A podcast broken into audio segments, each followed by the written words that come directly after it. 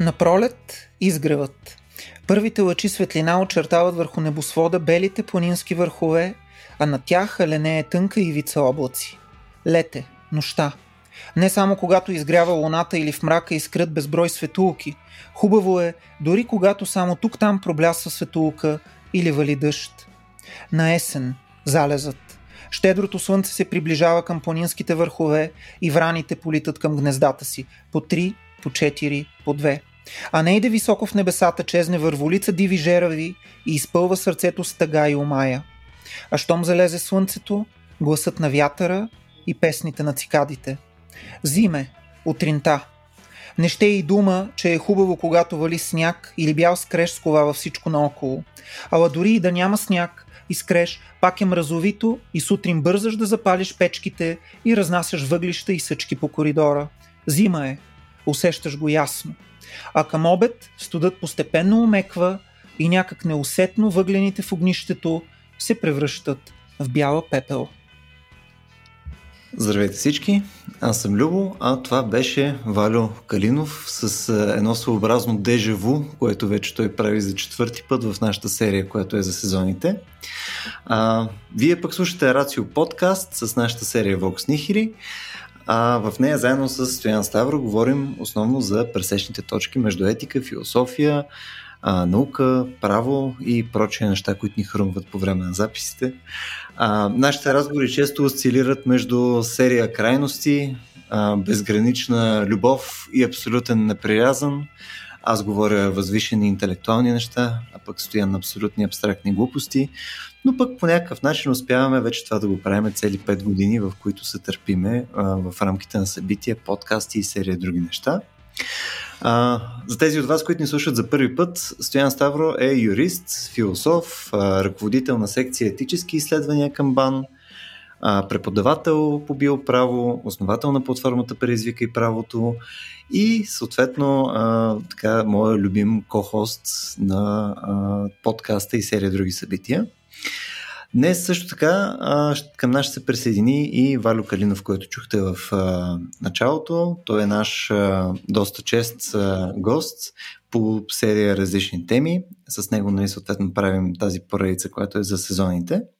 Валю е философ и психолог с серия интереси в сферите на естетиката, феноменологията, философия на културата и психоанализата.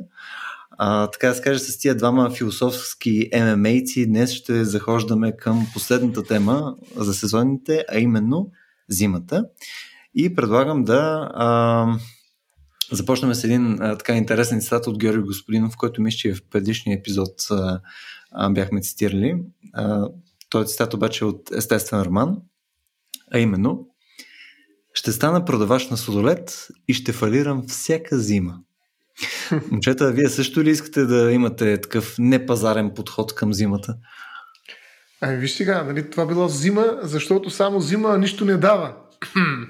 А, аз съм сигурен, че тук ще имаме, а, ще имаме така два лагера от а, предварителния разговор и а, така да се каже зимофили и зимофоби.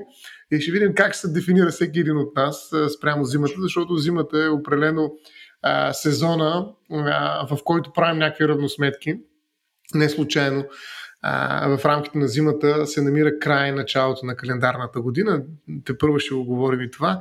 Така че за мен зимата е така най- най-различният месец от към своята липсваща, така, как да кажа, липсваща активност. Но аз мятам, че зимата не е онова, което беше. Разбира се, ние за сезоните го казахме, когато говорихме в самото начало, че а, цивилизацията и по-скоро технологичните решения, които ни позволяват да правим едно и също, независимо от това какво е времето навън, т.е. независимо от сезоните, до голяма степен убиха и зимата, която беше най-яркия, най-опасния, най-трудния сезон. Нали? Дето винаги фалираме, както ти казваш, независимо от това дали продаваме сам, самолети, пък сладоледи или нещо друго. В крайна сметка, зимата а, така, наистина е фалита на сезоните. Това бих могъл да кажа за начало.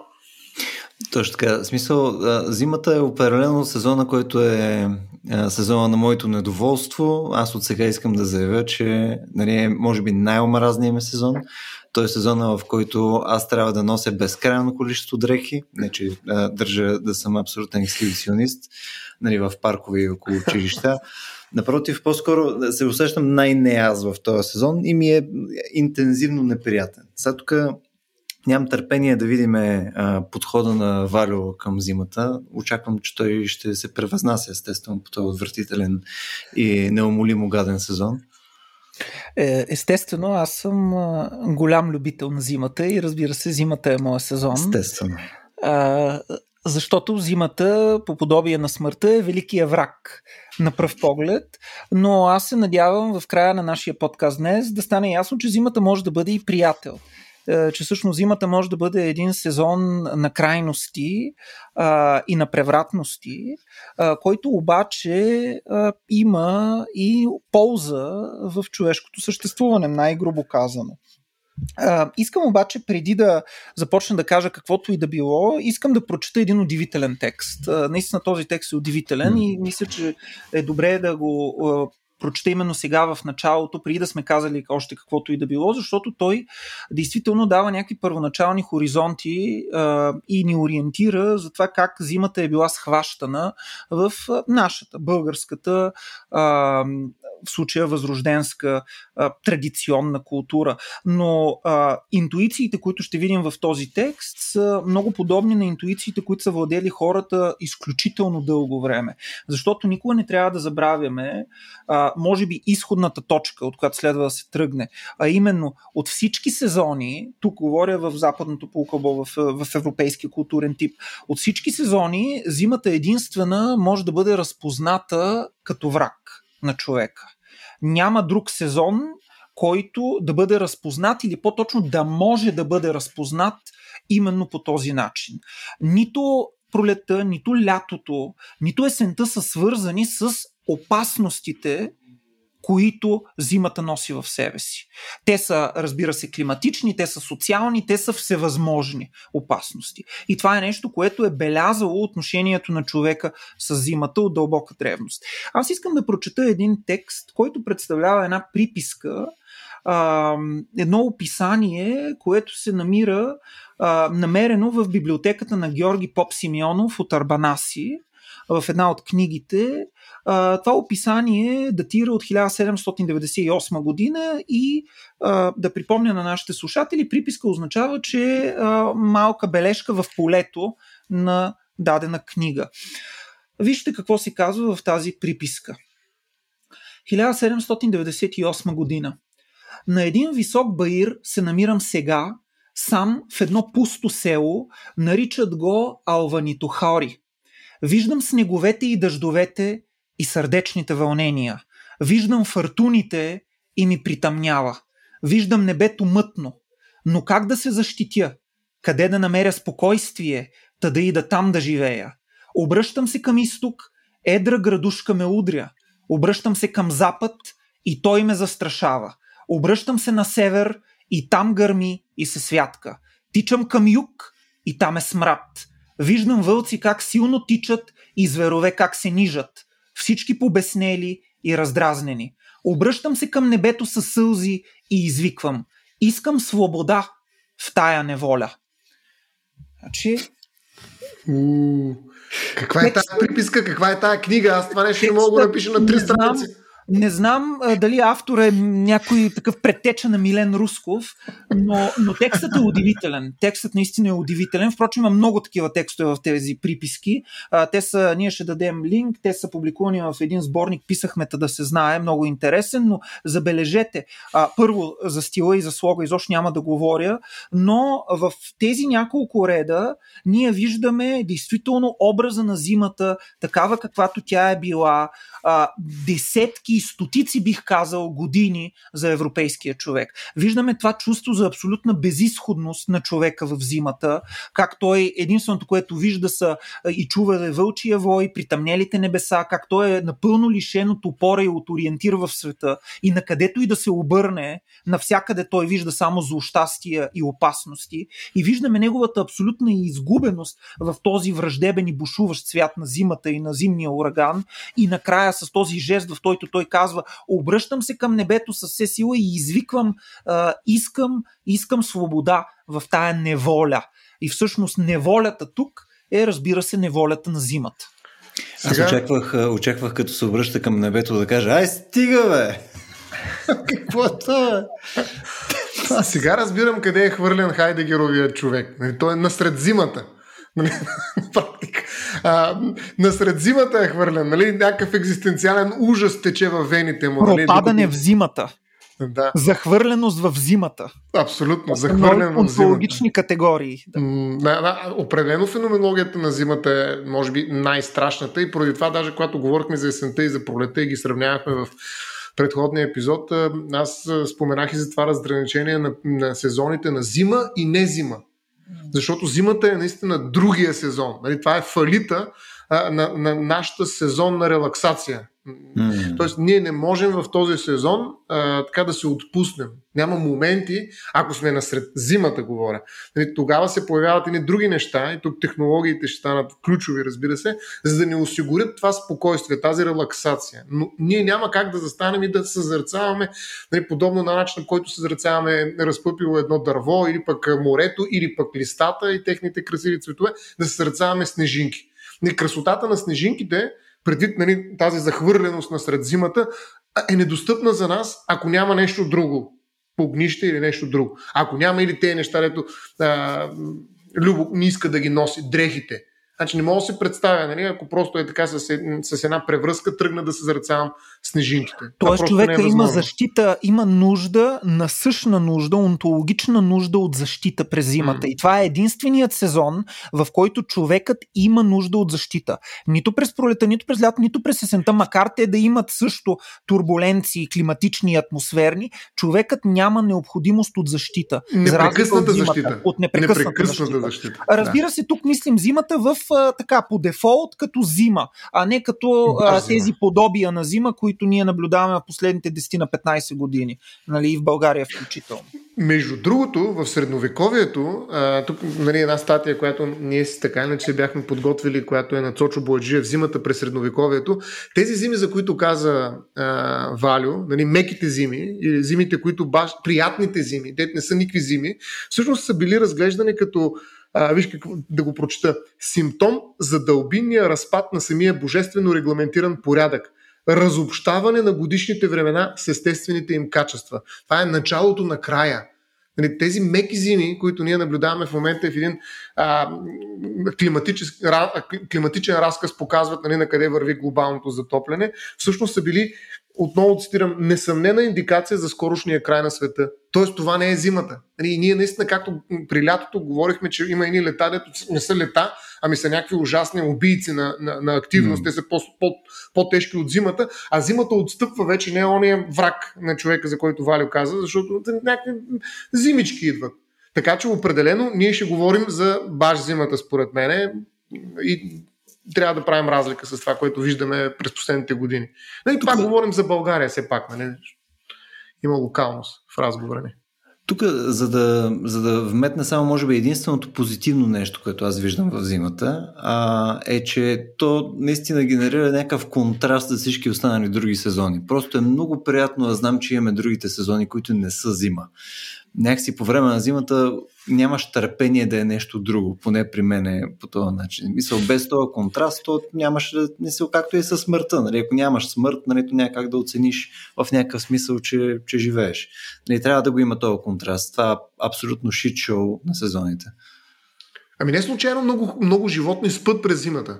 Нали, представи си какво пренебрежение, какво отношение към зимата имат. Просто това е нещо, което искам да го скипна. Нали, превъртам нататък живота си, като изпадам в нали, сън. Нали, Тоест безпаметно време е това. Този сезон е излишен. Но това, това насочва, разбира се, от една страна към хибернацията като природен феномен, но от друга страна насочва и към стагнацията и а, деактивацията, характерна за социалните, ак, социалните активности и дейности на човека, защото аз също бих казал, ако трябва да, така да очертая феноменологически профила на зимата, от една страна, разбира се, това е съня, а, пасивността, а, студа, разбира се, опасността, но това е също така и безделието. При това, mm. това е едно безделие, което е наложено на човека, наложено отвън. Той ще не ще е осъден и обречен в този период да се прибере вътре в къщи.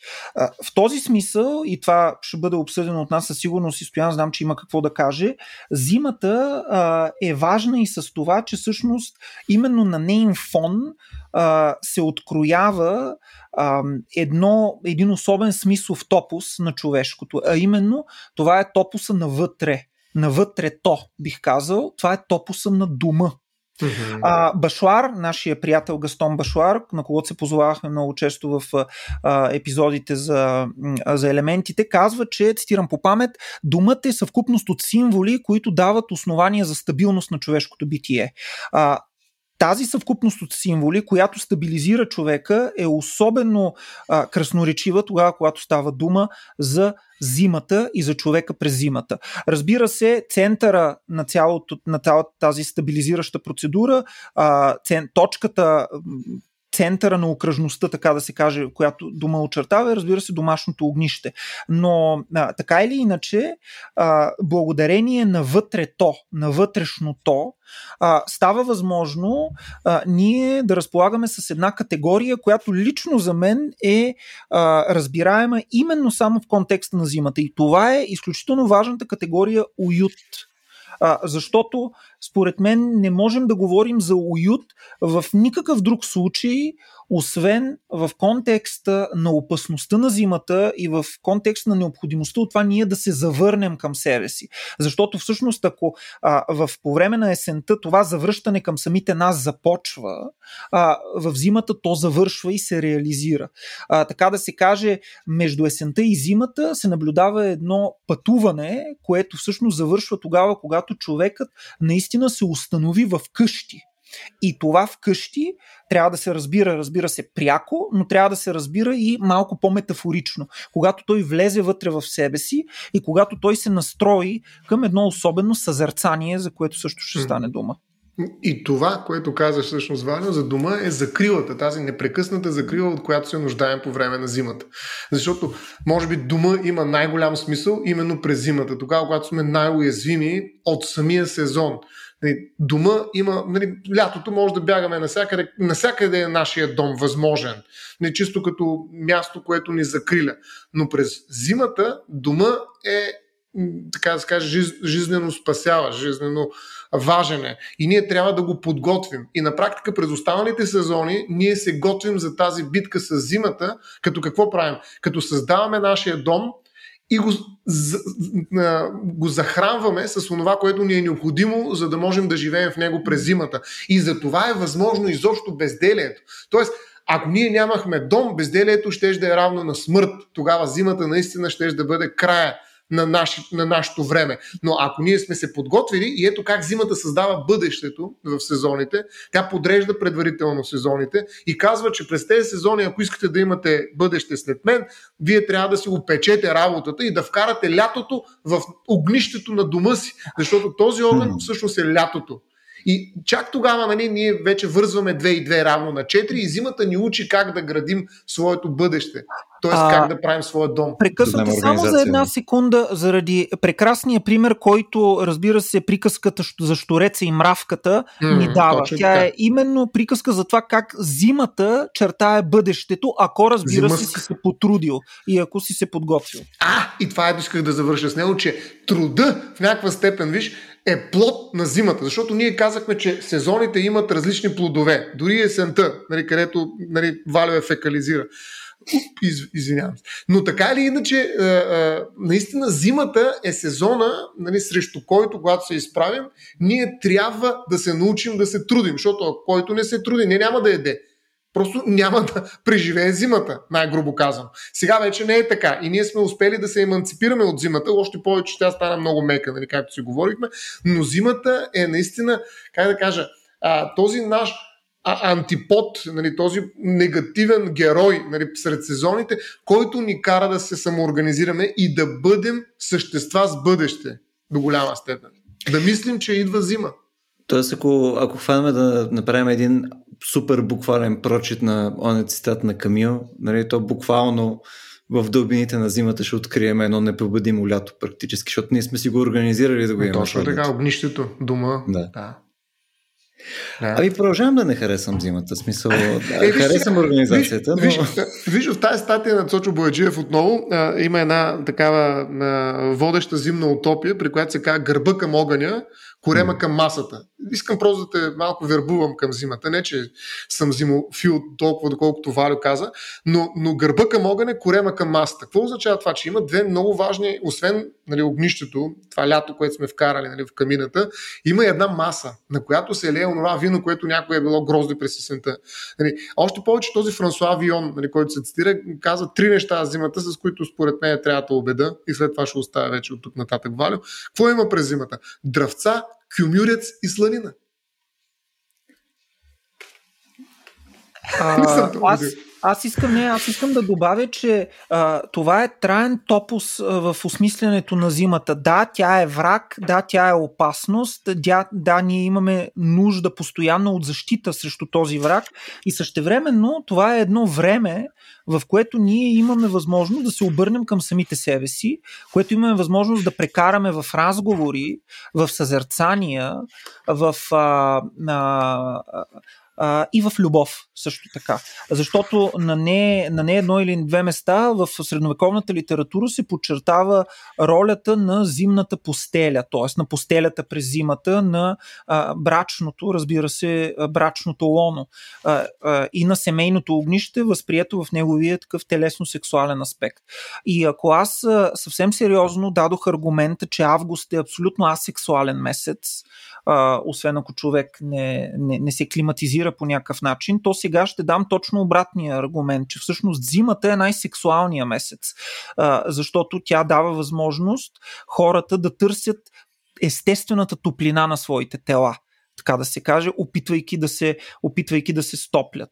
А, и искам да още веднъж почнахме с Башуар, но а, да кажа нещо, което казахме, когато ставаше дума за огъня. Според Башуар, триенето е започнало от интимната опитност на човека и така той е изобретил огъня. А, той защо е изобретил огъня? Разбира се, за, за да се спаси от студа. А, разбира се, парадигматичният студ идва от, от зимата. Това не е просто случайно застудяване. Това е едно тотално застудяване на съществуващото. И в този смисъл студа може да бъде възприяти като една метафора за онова, което е античовешко, онова, което е срещу човека, онова, което постоянно заплашва човека. В този смисъл студът може да бъде видян и през призмата на страха, през призмата на тревогата, през призмата на смъртта и през призмата на нищото. Всички тези четири топуса могат да бъдат закачени към топуса на студа. И естествено мястото на студа е зимата, пак казвам, в неговата тоталност. Защото, разбира се, застудяване има и през есента, и през лято, и през пролета може да има, но единствено зимата ни захвърля и ни кара ние да бъдем да пропадаме в едно такова тотално застудяване и съответно да се мобилизираме срещу него. И мобилизацията ни, тя минава през линията на уюта, през линията на домашното огнище и след малко аз бих искал да кажа нещо и за линията на празника, защото той също е много силна съпротива срещу зимата. Да, и тук, тук ще добавя още няколко неща, включително от Цочо Бояджиев, които касаят тези така наречени достоинства на зимата. Със сигурност това е най-социалният според мен, поне така традиционно. Нали, пак казахме с ослабването на, на разликите между сезоните, с промяната на сезоните. Това нещо някакси изглежда по-скоро носталгично, исторически казано, но, но, но във всички случаи то е останало културно. И го има в литературата, има го в художествените произведения. И във въображението. И във въображението, да. Така че ето какво. А, пише Цочо Бояджиев отново, той едно анонимно съчинение от 12 век цитира а, и го коментира, но докато лятото лее пот на полето, зимата води умни разговори с образованите люди в прохладни стаи. Докато лятото се поддава на всевъзможни фантазирания заедно с селяците, Зимата общува с сериозни естество изпитатели и прогностици. Тук може би Любо се разпозна вече в една от двете категории. Макар да изглежда, че зимата е просяк, който живее от подаянията на топлите сезони, тези последните раждат реколтата от засадените тъкмо през зимата семена – и сега ще прескоча с един последен цитат от тук, в, не, не че в метафизическото, нали, ще трансцедирам нали, тези семена и ще проща още нещо, което оправдава защо първия ден от годината, поне нашата, нали, тая, която ние празнуваме и е християнско обословена, е през именно зимата. Нали, а не в началото на пролета, както има много такива традиции. И много други години започват традиционно през пролета. А, Христос е роден не случайно, цитирам, през зимна нощ. А значи, че зимата също като нощта е бременна с всички събития, които предстоят да се случат. Че тя е неизчерпаемият резервуар на смисли, които си струват да бъдат разчетени. Пак Сочо Бояджиев. Тоест, какво случва през зимата? Ние не само правим някаква рефлексия на това, което е станало и благодарение на което ние имаме своя ют, къща, огнище и така нататък през зимата, защото сме се мобилизирали още от пролета. Нали сме засяли, ожънали, събрали се едното и така нататък през света. Но ние и планираме. Ние засяваме смисли. Тоест, ние освен нашето минало, организираме и това, което следва. Тоест, зимата, освен че ни дава бъдещето на нашето минало, тя също така се явява минало на нашето бъдеще. И тя организира чисто темпорално, според мен, а това означава и смислово, не просто сезоните, не само кръговрата на живота, а нашия а, така, нашия автобиографичен начин да разчетем случващото се. Тоест, то ни организира не само като общества, които общуват определено през зимата повече и по-интензивно, но и като личности, които по някакъв начин прокарват траекториите през останалите сезони. Така че тя е бременна. Нали, Христос е, така да се каже, роден тогава, а, и поради тази причина ние трябва да осъзнаваме този огромен потенциал на зимата, колкото и Любо да не му харесва. А, аз само едно изречение преди да дадем възможност на Любо да отвърне и да порази и покоси зимата, но а, действително, нещо банално. Зимата отмахва това безделие, за което ние говорихме, означава, че всъщност човекът бива разкачен и освободен от своите ежедневни социални стопански дейности.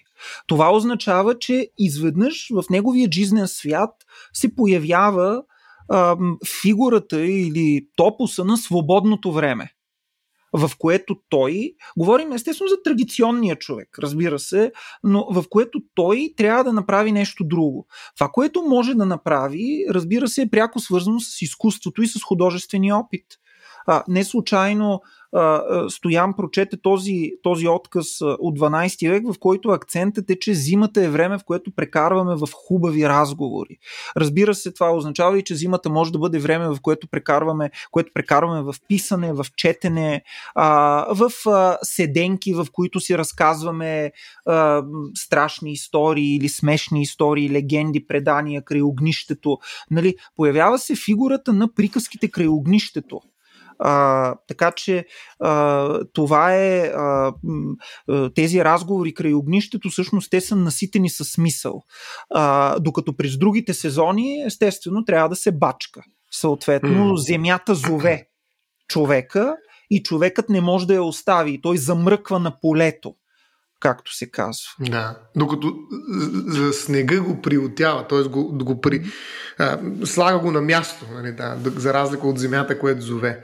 От земята я няма. То, в крайна сметка зимата е някакво обстоятелство, с което трябва да се съобразяваме до голяма степен. Тя, тя, тя, взимате ограничител. А, нали, тук може естествено да, да правим някакъв такъв лиричен прочит на а, колко е уютно, колко свободно време имаме, нали, колко е там как а, а, пука огъня в камината и, и, и прочие баналности. А, но в крайна сметка това, което виждаме е, че зимата ни ограбва от нива на свобода. Рано в рамките на зимата, за която ние трябва да сме били подготвени, ние биваме ограбени от неща, които може да вършим. И съответно, Грабители. ние сме задължени да вършим нещата, които, които тя ни налага. Нали, това го виждаме в много, много проявления. Нали, сега, отново, ако се върнем към а, а, животинското царство, нали, там подходите до голяма степен са нали, основно два. Едното е нали, просто avoidance, нали, по всякакъв начин да, да се опитаме да не участваме в това начинание, което е а, зимата, нали, било то хибернация или съответно някакво намалено количество активност и така нататък на серия видове. А другото е изцяло а, отстъпление. Нали. Имаш миграция на птици, които просто казват не, са опас.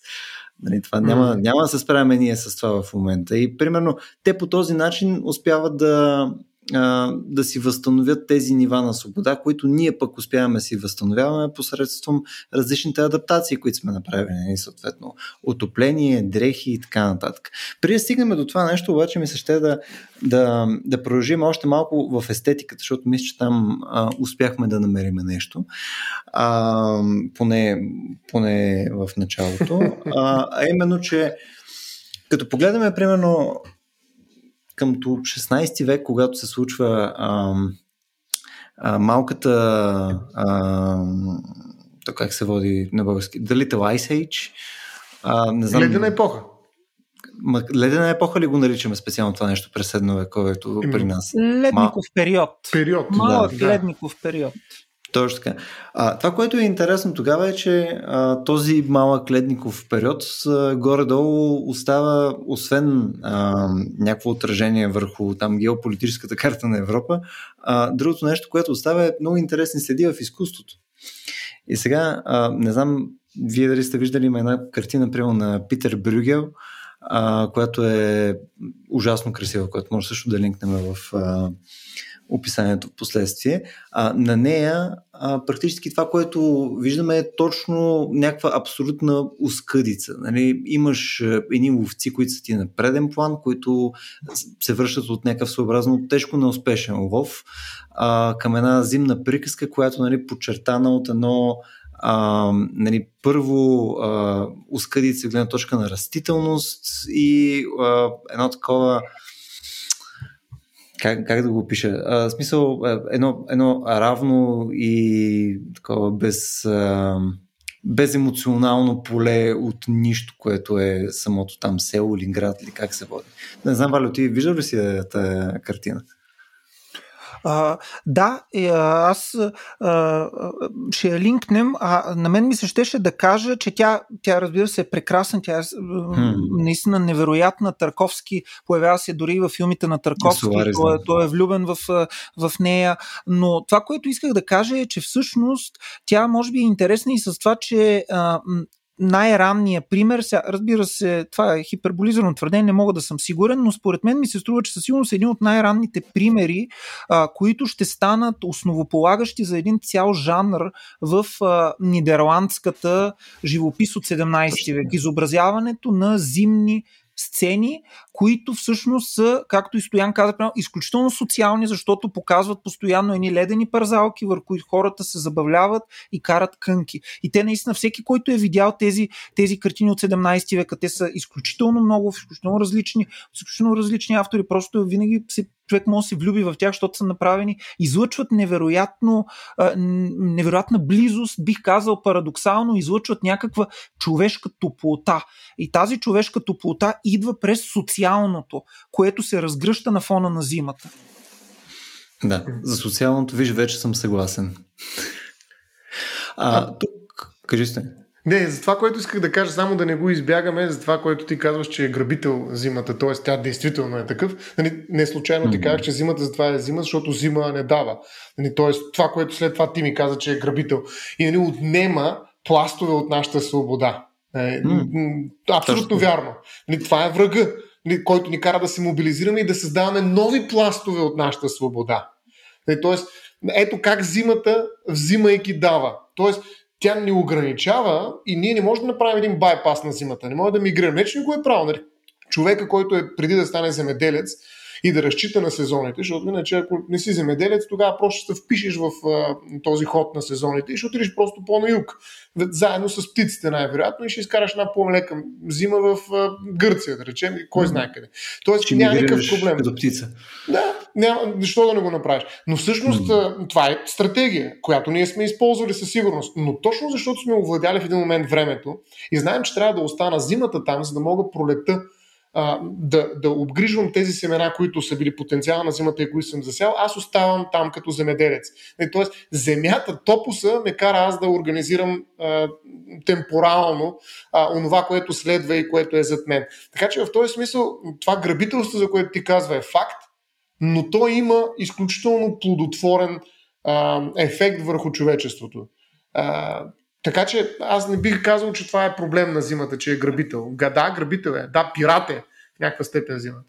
Не, аз съм напълно съгласен, че ограниченията пенсиум позволяват нали, човечеството да прогресира. Нали, вследствие, също го виждаме и с войни, пандемии и така нататък. Нали, вследствие на кризи ние всъщност растем. Това е напълно така. А, но тук не съм съгласен, че а, на тебе ти се отварят различни нива на свобода. Нивата на свободата са ти ограничени. Ти просто иновираш в рамките на нещата, които на тебе са ти позволени до голяма степен. Тоест, Ама това са нови тя... нива. Играеш на компютърни игри. Тая свобода имаш ли, би ли имал, ако трябва да бачкаш на земята, да на Това ти е иновация в рамките на нещо, което не можеш да правиш. Мисля, ти не можеш в момента да излезеш по гащи и да се гмурнеш Затова правиш някакви други неща. Тоест едно за сметка на друга. Това имам предвид. Нови нива на свобода. Просто нови форми на свобода. С гърба към на огнището, с корема към масата. Може би, може би все пак да заменим, предлагам думата свобода с думата възможност. Защото това, което прави зимата, не, защото виждам, че Любо нещо се притеснява очевидно от така сериозната семантика на, и тежката семантика на свобода, но все пак мисля, че той се съгласи, че зимата дава възможности. А, а, и тя наистина с едната ръка взема, но с другата дава. И тези възможности правят и дават възможност на човека да стане различен, да надмогне ситуацията и да трансцендира на личното. А това трансцендиране на наличното, според мен, вече е форма на освобождаване. Е, това вече малко ми звучи като своеобразна апологетика нали, на, на, на зимата. Съответно, ето, тя, тя не ни ограничава, не ни ограничава. Тя просто ни дава възможности да сме по-добри. Еми ето, сега да си представяме една ядрена зима.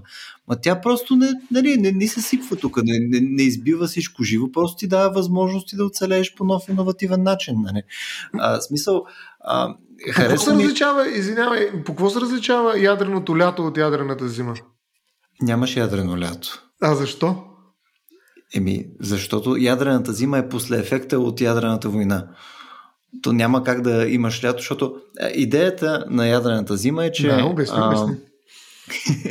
Че, че имаш съответно съвсем опростено, нали, има огромно количество, а, нали, нека го кажем, фини парахови частици и проче нали, газове и така нататък, които ограничават достъпа на слънчева светлина до, до Земята. И съответно, когато се е вдигнал целият този прохоляк ужас и така нататък, това намалява градусите съответно на Земята. Имаше един ресърч от 2008, че потенциално, тук говорим за до 8 градуса снижаване на температурите, което е което може да си представите. В момента в контекста, пълно, което си говорим за глобално затопляне, там климатични промени и така нататък, което говорим за супер страшното увеличаване на а, температурата на Земята от 1,5-2 градуса и така нататък. Тук говорим за 8 градуса по-малко.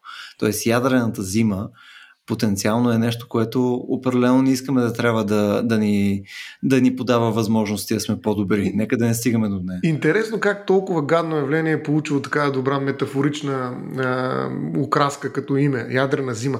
По принцип зимата предполага други сезони. Сега в момент сме в ядрена есен ли? Аз не случайно попитах за ядреното лято, защото това буквално е удар по зимата. Нали, Тоест, ядрената зима, нали, така казана, всъщност не е нито сезон, не е нещо, което се повтаря, няма никаква как така, динамика, сезонна динамика, включително не може да бъде свързана с останалите сезони. Така, че това е метафора. Зима, да, е метафора, която обаче е щупена на всичко догоре, защото зимата се е щупила в самата себе си. Това е някакъв ледников период, нали, епоха, mm. каквото и да е било. Със сигурност нали, говорим за а, някаква тоталност на зимата, която тоталност, ако е факт наистина, това означава една хиперзима. Нали, това означава, че зимата на практика е, е злокачествен на, на Нали, тя, тя е унищожила всички останали сезони. Е, те тогава няма да е зима. Аз не бих я нарекал зима. Защото такава зима, зима, която е победила всички останали сезони, тя вече не е зимата, в която ние успяваме да намерим уюта на, на къщата, за да може да продължим през пролетта. Нали, този цикъл се разрушава и оттам нататък зимата, за която говориш ти в кавички, а, Любо е друг тип а, зима. Айде, добре, абсолютния, абсолютния насилник е в такъв случай е, зимата. Нали? Разбира се. Зимата, която а... се е превърнала в ледников период, е зимата, която ти отнема всичко. А, подобно нещо, подобно нещо все пак ние наблюдаваме и сега. А, наблюдаваме в контекста, в географския контекст на Арктика и на Антарктика. А, при все всички климатични промени и стопяване на ледове и така нататък. Да, ние тук си говорим за уют, говорим си за вътрешно-външно, говорим си за топлота на огнището и така нататък, но факта си остава факт. Ако ние се намираме в, на Антарктика, на Антарктида и сме, и, и сме в, в тамошния сюжет, м- доста трудно ще се справим дори и с а, огнище и така нататък. Тоест живота не става по-малко екстремен от това, което е. А, но именно защото там ние нямаме сезон. Нали? Някак си парадоксално е, но един сезон не е сезон. Там, mm. където имаме тотална зима, mm а, всъщност не можем да говорим за сезони, не можем да говорим mm. за ритъм, за динамика, не може да говорим за това, на което ние много държим сякаш, а именно за тоталната локалност и локалната тоталност, нали? а, която носи в себе си това скачване на природа и култура, видяно в някакъв времеви, такъв, в някакво времево из, динамично измерение. Нали? Защото виждаме, че всъщност това, което се случва на Антарктика и в, в Арктика и Антарктика е всъщност едно вечната зима вечната зима, която е, както и Любо каза току-що, наистина тя е пар екселанс, вредителя и неприятеля. Аз искам да кажа обаче и нещо друго. Зимата съществува на нивото на инфантилното в нас, на нивото на въображението. А, и това е много силно, защото тя е свързана с празниците. Uh, значи, пра, повечето хора, вероятно, не знам, но аз лично свързвам празника именно с зимата. Uh, от една страна, разбира се, през зимата празниците са много. А, от друга страна, а, чисто в нашия контекст говоря, от друга страна обаче, като че ли, хубаво е да помислим за това какво е празникът и защо празникът се нарича празен. Защото а, празникът е такава точка на нахлуване на сакралното време в профанното, а, което нахлуване всъщност освобождава света от неговите битови окови и дава възможност на човека да се обърне не към бита, а към битието.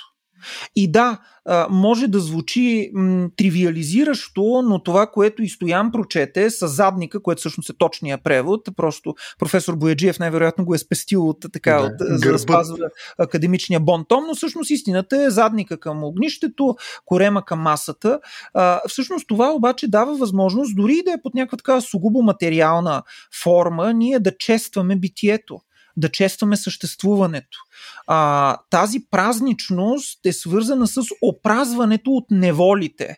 А, ако ние сме се погрижили и сме успели да ги оставим зад гърба си, нали, сме успели да ги изгорим в, в, в, в домашното огнище, нали, и да се отдадем на радост. И винаги, и не случайно и сюжетите и на Брьогъл, и на Хенри Каверкамп, и на споменатите така наречени малки холандци, т.е. художници, които са нали, от, втор, не са от, от втория ешалон, но които имат тези страхотни а, пейзажи зимните, винаги акцентират върху това чувство за заедност и за празничност което владее хората през зимата. А, така наречения коледен дух, който естествено е а, станал жертва много отдавна на, на световния а, капитализъм и на манифактурирането на всевъзможни буклуци, а, всъщност обаче носи именно тази идея. Идеята ние да се обърнем към самите себе си и да си дадем сметка и за това как сме прекарали годината и за това как, им, как минава живота ни. И в този смисъл аз съм съгласен с Стоян, че зимата носи, а, така да се каже, авто, потенциал за автобиографична рефлексия. Или зимата е най-саморефлексивния период. В него човек се обръща към самия себе си и празниците помагат за това. Значи виждам, че със сигурност Празниците, зимата... извинявай, Любо, извинявай, само едно изречение. Празниците, разбирани не в трапезния смисъл на думата. Тоест, трапезата има символически принос в празника, но ние много добре знаем, че българското християнство по-специално е трапезно християнство и русофилско естествено и така нататък, абсолютно объркано на граница на суеверието, православие и християнство. Не за това християнство говорим, нали? Говорим за християнство в същинския смисъл на думата, като живеене във вярата. Ако става дума за християнските празници. Тоест не празниците на пълните чанти. Точно така. Точно така. Не, и не, не за това говорим и за това на кой празник какво се яде. Нали? И колко на брой, колко на брой а, паници се слагат на бъдни вечер. Между това, което не виждате, е просто разочарованата физиономия на Валю в момента, когато каза колко паници на бъдни вечер направо беше възмутен. Единственото нещо, което е по-възмущаващо е как а, как и, и ти, и Стоян, просто да не изкачате от този стокхолмски синдром, който, който е наложил зимата върху вас. А, наистина, за мен това е много грозно. А, Нека се опитам. Позорно. Достойно, със сигурност. Смисъл, дали сте, дали сте гръб на зимата и тя се възползва от вас. А, по-скоро това, което ми се ще евентуално да ви върна обратно в реалността е да ви дам малко примери в такъв случай отново от една точка на нива на свобода за типа спортове, които ние а, имаме по време на зимата. В смисъл, просто разнообразието, което мисля, че най-много може да бъде подчертано през Олимпийските игри. Искам да ви обърна внимание за какъв тип пошлящина говорим. В смисъл, през а, нали, зимата, тъй като ни ограничава като типа нещо, нали, което може да изпълняваме тогава, ние имаме спортове като бобслей, кърлинг, едноместна шейна, скелетон. Някой от вас знае ли какво е скелетон? Не, карали сте скелетон. Като малки, примерно. Да я знам. Всяка неделя. Точно така. Значи единствените, що го да легитимни неща, Нали, то не е всичките в рамките на Олимпийските игри, може да са неща, които са свързани с ски. Нали, там било то нали, свободен стил и така нататък. Не знам колко от вас са скачали с ски. Най-вероятно не много. Но, примерно, тук ми изгледа една от най-абсурдните гледки, които това е унизително за човешкото достоинство. Ските. Кое, кое? А, ските, ските по унижение за човешкото достоинство. Но всъщност унижението е наследено от самата зима, защото тя налага, тя налага нали, това ограничение. И всъщност това, което виждаме е точно един буржуазен а, празник на зимата, който е зимните олимпийски игри, които съответно налагат някакви абсурдни неща, които даже според мен не са реални спортове. Значи повечето от тия неща никой не ги, освен с цел участие в Олимпийски игри, никой не ги практикува. Тук имаше, само ще дам един много бърз пример, като като някакво съобразно такъв бунт срещу, срещу този абсурден булшит. Е, После ще, ми дай, ще ми дадеш думата да ти отговоря.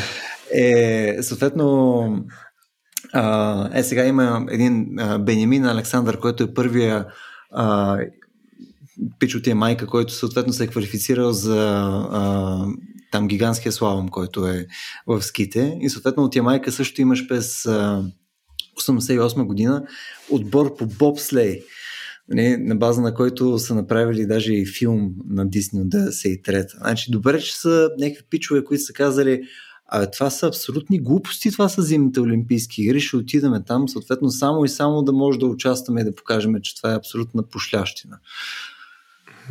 Значи, сега.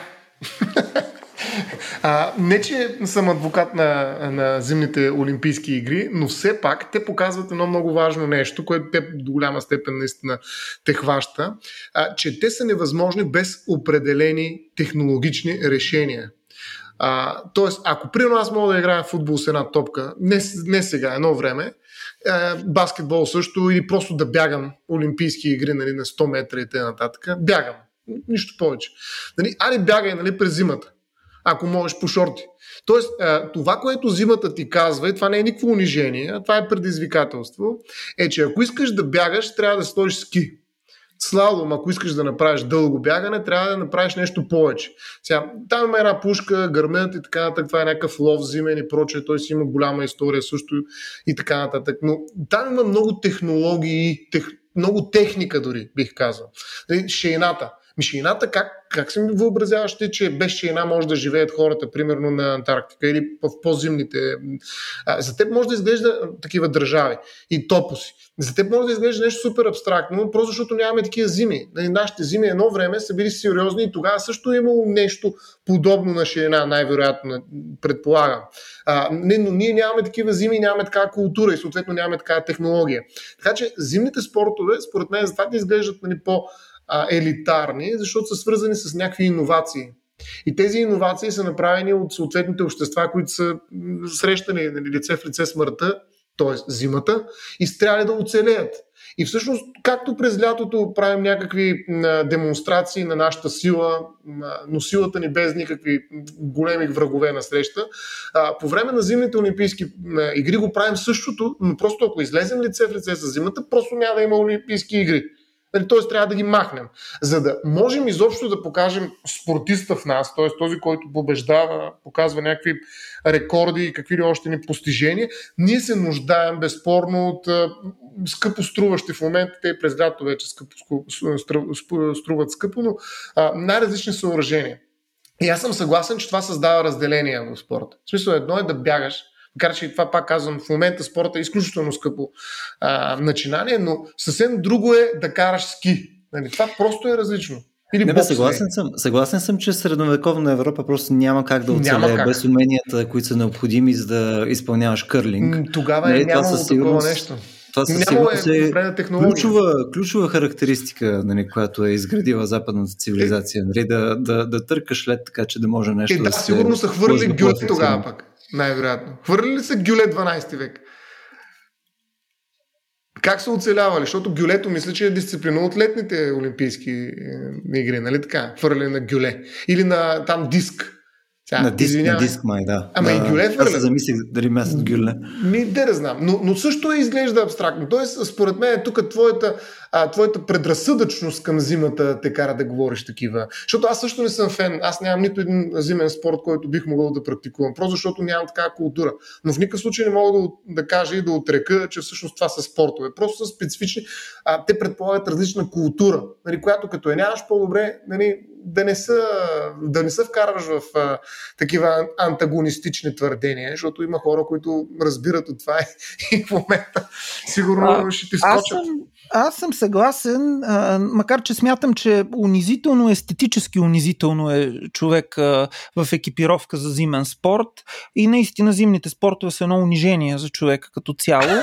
Но въпреки, че те са едно унижение, въпреки, че те са унижение за човек като цяло, все пак те представляват опити за освояване или за медииране Рецепция. на рецепцията на зимата. Да, опити за освояване на, на зимата, опити за това да човека да се покаже като ам, не само жертва на зимата. А, като разбира се, зимните спортове се практикуват в съответни, както и Стоян каза, социални контексти, в рамките на такива култури и при такива дори и географски условия, които позволяват а, човекът в един момент да излезе от, а, от своят от, своята, от своето огнище, от пещерата, от вътрешното и да се опита да се престраши да се гмурне във външното. Това гмурване във външното обаче носи адреналин.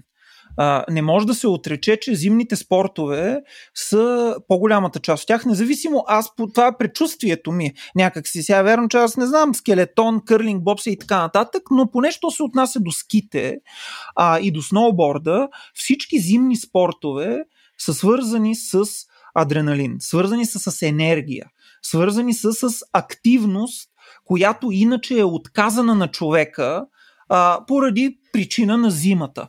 Какво имам предвид? Ами разбира се, активността, да кажем, на, на футбола е елиминирана. Възможността за плуване или за разни други такъв тип спортове, поло, да кажем, примерно, е също, също елиминирана. Що ми хрумна поло, не знам, но то е, е така известен. Шо, добре всички известен. играем с поло, нали? Всички играем поло. Разбираме го. Разбирам, да. но, но искам да кажа следното. Зимата, зимните спортове, аз също не съм фен. Да, мога да кажа даже, че те са булшит или с нещо такова. Е. Мога дори така да се изпедепцам и да го yes, кажа. Но, yes. но, но, но, но, подчертавам дебело.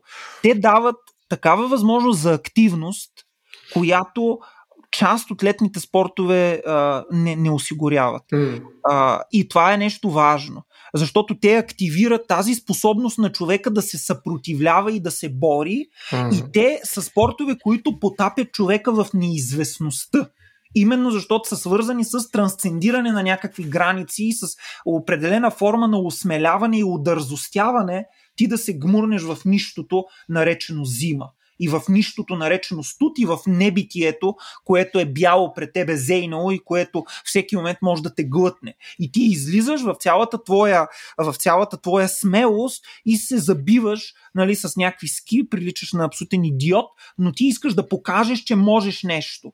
Нали?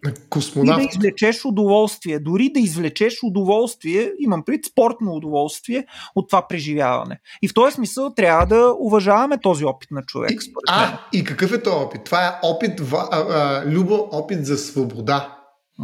Точно нали така. говориш, опит... че има ограничаване за... Е, да, има този опит е успешен много често.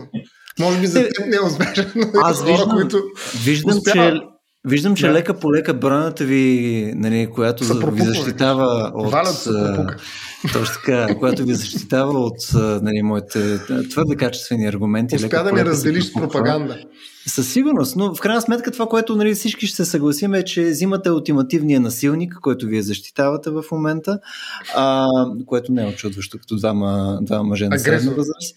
А, в крайна сметка това, което... Аз не съм на средна възраст. Моля ви, уважаеми слушатели, прекъсвам ли да кажа, че аз не съм на средна възраст и съм далеч от средната възраст. Те говорят само за себе си. Не знам, Валю, аз в момента те виждам на камерата, така че не знам какво ми говориш. Та, продължаваме нататък. А, поредният пример в, в, в моята канонада е, срещу зимата. Ти си прокурор, бе, като прокурорски а, обвинителен се написал точно така, представям на вашето внимание поредното, поредното нещо, Доказателство.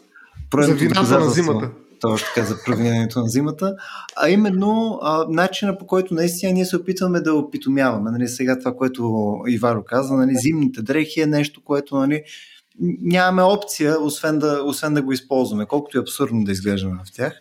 И всъщност в началото на 20 век ние сме открили а, нали, по един такъв а, особен начин една експедиция, която е до Еверест, а, откриваме съответно, че можем да имаме нещо наречено пуханка. Нали, съответно, може да имаме яки, което е пълно навътре с гъш и пух, което е много по-ефективно в задържането на топлина вътре. А, така че... Значи, единственото нещо, което е по-отвратително в своето че от зимата, това е пухенката. И тук също съм склонен по естетически съображения да те подкрепя. Обаче да. шушлека ще подкрепиш, нали? А, шушлека е дъното на всички дъна.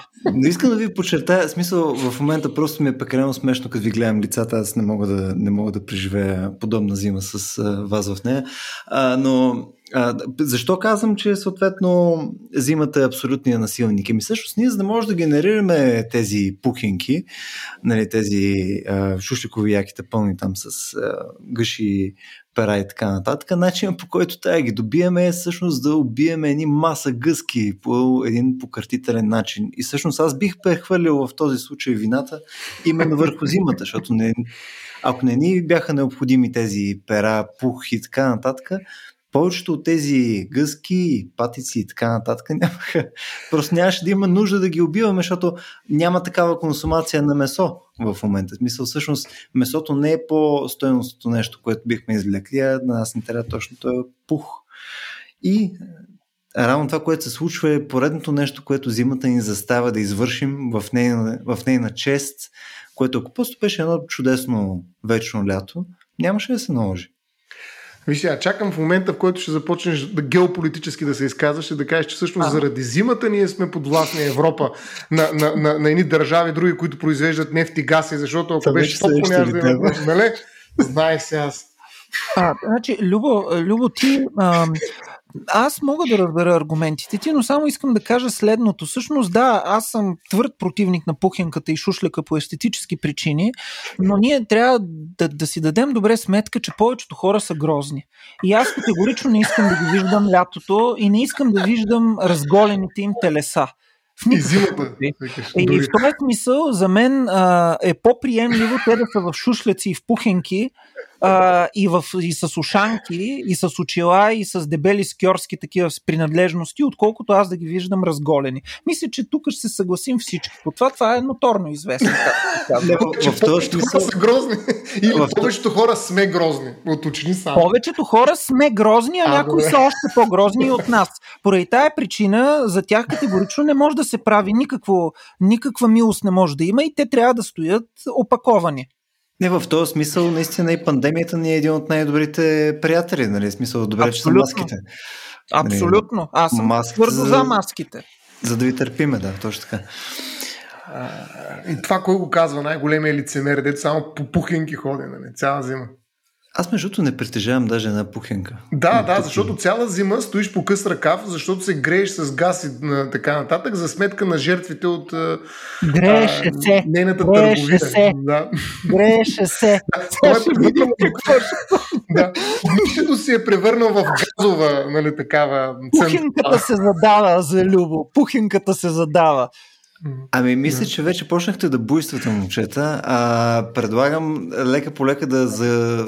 отиваме към Да. приключване. Валю, искаш ли да се включиш с а, един затапващ разказ, който да Ами- установи всъщност защо зимата е истинския вредител и съответно нещо, което трябва да се освободим по някакъв начин. Да, не, е, да и не, едновременно. А, темата, темата за зимата всъщност а, а, ни насочва и към размисъл, естествено, за отвъдното. И за обитателите на отвъдното. И ни насочва към това, може би в последния, в последния сегмент на нашия подкаст днес, да поговорим именно за това, че зимата е месеца, в който човекът се оказва, че не е сам.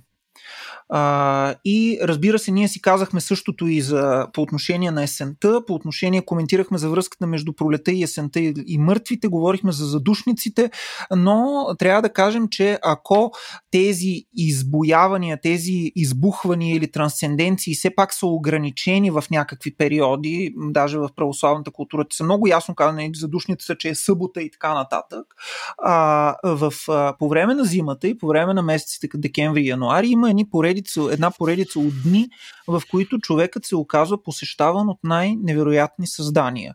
И тук няма как ние да не се а, сетим за, а, разбира се, големият Йордан Радичков и за това, че зимата е основна тема в неговото творчество, най-вече в пиесата и в разказа а, Януари. Първо излиза разказа, няколко години по-късно излиза по пиеса по този, по този разказ.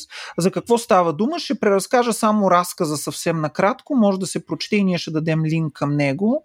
А, става дума за това, че в едно село пристига една шейна с а, два коня, които са а, които са разбеснели се, селените изкачат от кръчмата, където се греят, пият и говорят а, и виждат в шейната, че вътре има една карабина, има един замръзнал отстрелян вълк, има една шуба, но няма никой друг. И разбира се, един от тях казва, аз ще отида да видя къде е този Иван. Мисля, че така се казваше героя. Това е неговата шейна, неговата карабина, неговата шуба. Качва се на шейната, отпрашва на някъде и след половин час шейната отново се връща. Има втори вълк вътре, но човека го няма. И така няколко пъти, в които се някой отива да търси заминалите при това с шейната и не се връща, връща се сама шейната с конете и селените свалят вълците, които са замръзнали и ги подреждат един до друг като, като препарирани.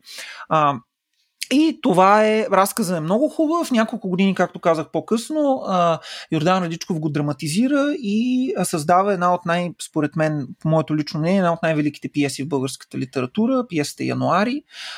Имам усещане, че в момента тя май се играе в някои от столичните театри, но не съм сигурен. Искам да ви прочета два епизода от тази пиеса. Първо искам да ви прочета нещото като предговор, няколкото изречения в началото на пиесата и след това една сцена от нея. Ето какво казва автора в началото на пиесата, където се появява и един прочут афоризъм. Събитията в тази пиеса се развиват през месец януари, най-български от всички месеци. Това е афоризма, знаете. Когато прозорците на селцето са изрисувани с креш, под всяка стряха виси разпъната свинска кожа, на всяка порта стърчи по една сврака, във всеки селски кладенец живее по един воден дух, някъде и по два, та е трудно да се изчисли като колко се падат на глава от населението. Вълци прокарват сватбарски партини край селцето и макар да са потънали до уши в сняг, селце и хора се повдигат на пръсти, за да надникнат отвъд партините и къде с действие, къде с въображение се мъчат да разчетат събитията, записани в белите преспи на зимата. Сюжет, поверие, музика и действащи лица са взети от, разбира се, северозапада, любимият географски ареал а, на Радичков. Какво се случва в тази пиеса обаче? Случва се това, че всъщност живия и неживия свят, вълците, хората и а, обитателите на отвъдното в един момент се оказват експонирани на една и съща сцена. Ние виждаме как постоянно се случват възможно най-невероятни неща. Основната линия аз се разказах. Това, че хората намаляват един по един, отиват да търсят някои, които не се връщат, но се появява и една особена любима фигура на Радичков. Това е фигурата на така наречения а, тенец. А, още наричан вампир, още наричан а, таласън, а, много, важна, много важен обитател на а, северо-западния, а, северо-западния, северо-западната менталност и фолклор. Става дума, разбира се, за а, покойници, които не са си тръгнали от света на живите, но продължават да живеят в този свят и дори да продължават да вършат някакви неща, които те са вършили а, при живе. И в пиесата на януари а, на Радичко виждаме, че те се появяват, даже пишат писма и така нататък. Аз съм избрал една, една сцена да ви прочета. А, и сега ще ви я прочета, тя е съвсем кратка. А, той е клюводървец, го задигна тенец. Клюводървец означава калвач. Той също е много важен, много важен wow. персонаж в много важен персонаж в пиесата. Нали видяхте, как, нали видяхте как вратата се отваря и се затваря, а никой не влиза при нас? Това го направи тенеца. Кой тенец? Не знам и аз кой тенец. Миналата седмица детето ме заврънка да му хвана клюводървец. Аз турих капан и хванах клюводървец. Направих му кафес, Тури го в кафеза и той почна да вика крррр. По едно време, при вечер беше това, гледам, че на прозореца някой почуква. Стъклото заледено, по стъклата папрат и палми изрисувани, една богородица корми риба, друга богородица кара велосипед и имаше изрисувани един свети 40 мъченик. Жената турила 21 лакът за черга в разбоя, тъче в разбоя и ми вика «Иди виж вънка, кой чука на прозорецата, от тука се не види». Излизам навънка, няма никого. Че и, не, снега, че и в снега няма никаква диря, а на стъклото се чука. Цъцъц, цъкат всички. Никой няма, казвам на жената, а тя рече. Така ни се е щуло, клюведър, клюводървеца се омълча, отидох да нагледам добитъка и тогава видях, че през двора върви моето кошле пълно с сено. Влезе кошлето при добитъка, изсипа се в яслите и пак излезе навън. А подире му, кошлето се спря на земята, стоя и се трещя насреща му. По това време брадвата се обади аз подире му, а, кошлето се, се спря на земята, стоя и се трещя насреща му, а по това време брадвата се обади на дръвника. Сече сама дърва и ги цепи. Тогава изведнъж си рекох, това е тенец. И почнах да пренасям дървата вкъщи, а тенеца продължи да цепи. Една каруца дърва насече, не можах всичко да му пренеса. Брехма, му стара. Така, така, това може да стане. Не ми е за вярване. За Тенет съм чувал, но то е било едно време. Къде ти Тенет сега? Хората станаха по-гяволи от Тенеца и така нататък а, общо взето виждате как нещо, което той е правил при живе, продължава да го прави, но пиесата е изключително демонична, диаболична, енигматична, постоянно препраща към тукашния свят и отвъдния, постоянно препраща с някакви шумове, които се чуват, някакви войове, които долитат писъци, а, животински крясъци и така нататък. Постоянно Радичков ни пренася именно в тази точка, в която ние отиваме и се връщаме, връщаме се и отиваме, постоянно сновем между между тук и отвъд. И това ни го дава, това ни да, тази възможност за такива, а, за такива вояжи и авантюри ни се предоставя именно от зимата и от нейните обитатели, които излизат от нейната паст и започват да безпокоят хората, да им прислугват, да им да ги забавляват, разбира се, и най-вече да ги, да ги устрашават и да ги безпокоят. Това ми изглежда малко с една нали, такава връзка с нощта, Нали, тогава, когато въображението е подхранено от тази ситуация, нали, януари е някакси нощта на зимата, бих казал. Нали, баш мястото, в което най-голямо, най-голямо нужда има от това да оправдаем. Да. Да оправдаем зимата.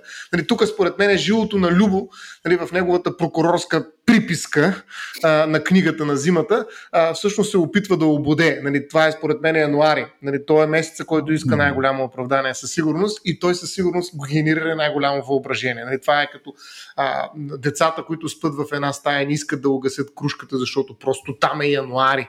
И аз съм сигурен, че действително много от тези а, тенеци а, са родени точно през януари, така че това е тъмния месец, нощта на зимата. То, между другото, знаеш ли януари откъде идва като име? М? От Януа, от порта, от вратата и от порта. Защото ние влизаме през януари, влизаме в годината. Но въпросът е, че е порта към гадното и не трябва да отваряме тая порта, защото не харесваме зимата. Кутията на Пандора на сезоните. Типът, който отваряш всяка котия, която видиш изведнъж, няма да отвориш портата на сезоните. Моля се, просто такова лицемерие този епизод целия. Ама айде ще се замълча. Истината е, че зимата ще ни изпорти всички. Рано или късно. Но аз преди това искам да, кажа, искам да кажа нещо, може би и за, за финал вече, но за мен е важно. А, всеки сезон има своя музика.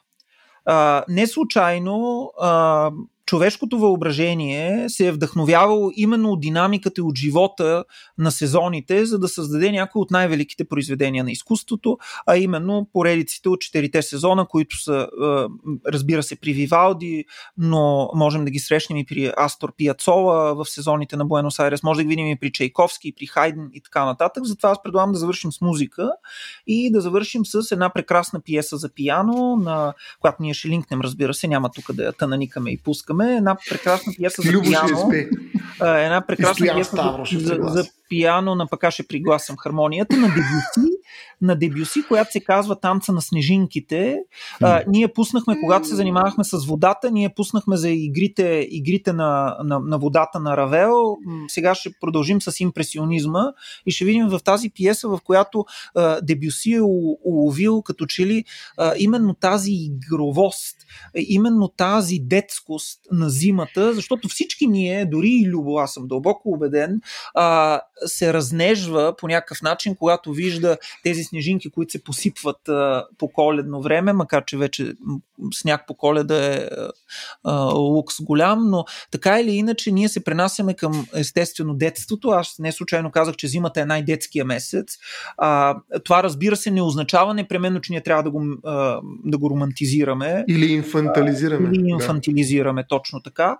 Но тази игровост, това спокойствие и тази забавност, която а, са уловили художниците от, от холандската школа, за които, за които Любо започна да говори, според мен е уловена и от Дебюси. Така че Танца на снежинките е действително произведението, което по добър начин описва лицето и духа на зимата.